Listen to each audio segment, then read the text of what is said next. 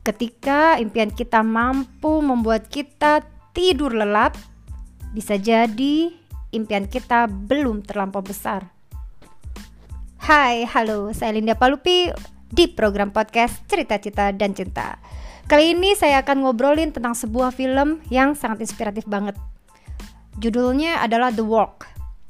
Film ini uh, dari tahun 2015 ya beredar di tahun 2015. Lagi-lagi film ini diangkat dari true story karena saya suka banget film-film yang true story. Karena ceritanya tuh inspiratif banget kalau true story itu kan uh, biasanya kan emang realita ya. Uh, kisah nyata.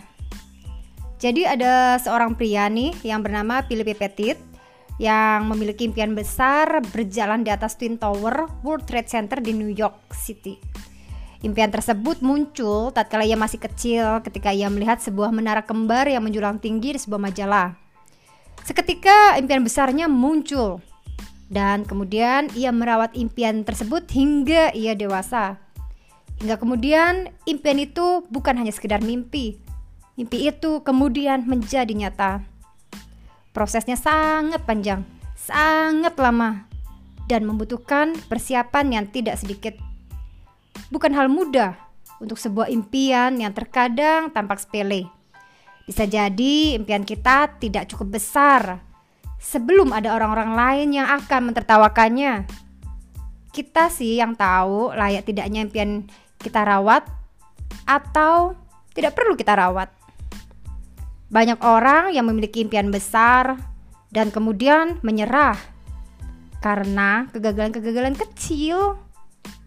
Tapi banyak juga orang yang memiliki impian besar dan kemudian berhenti begitu saja karena lamanya proses panjang untuk mewujudkannya.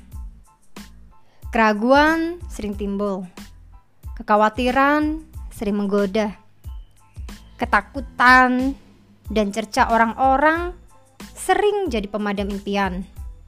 Tapi sejarah tidak pernah dibuat oleh orang-orang yang berhenti bermimpi.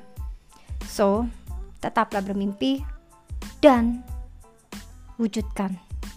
Wujudkan. Jadikan impian itu nyata.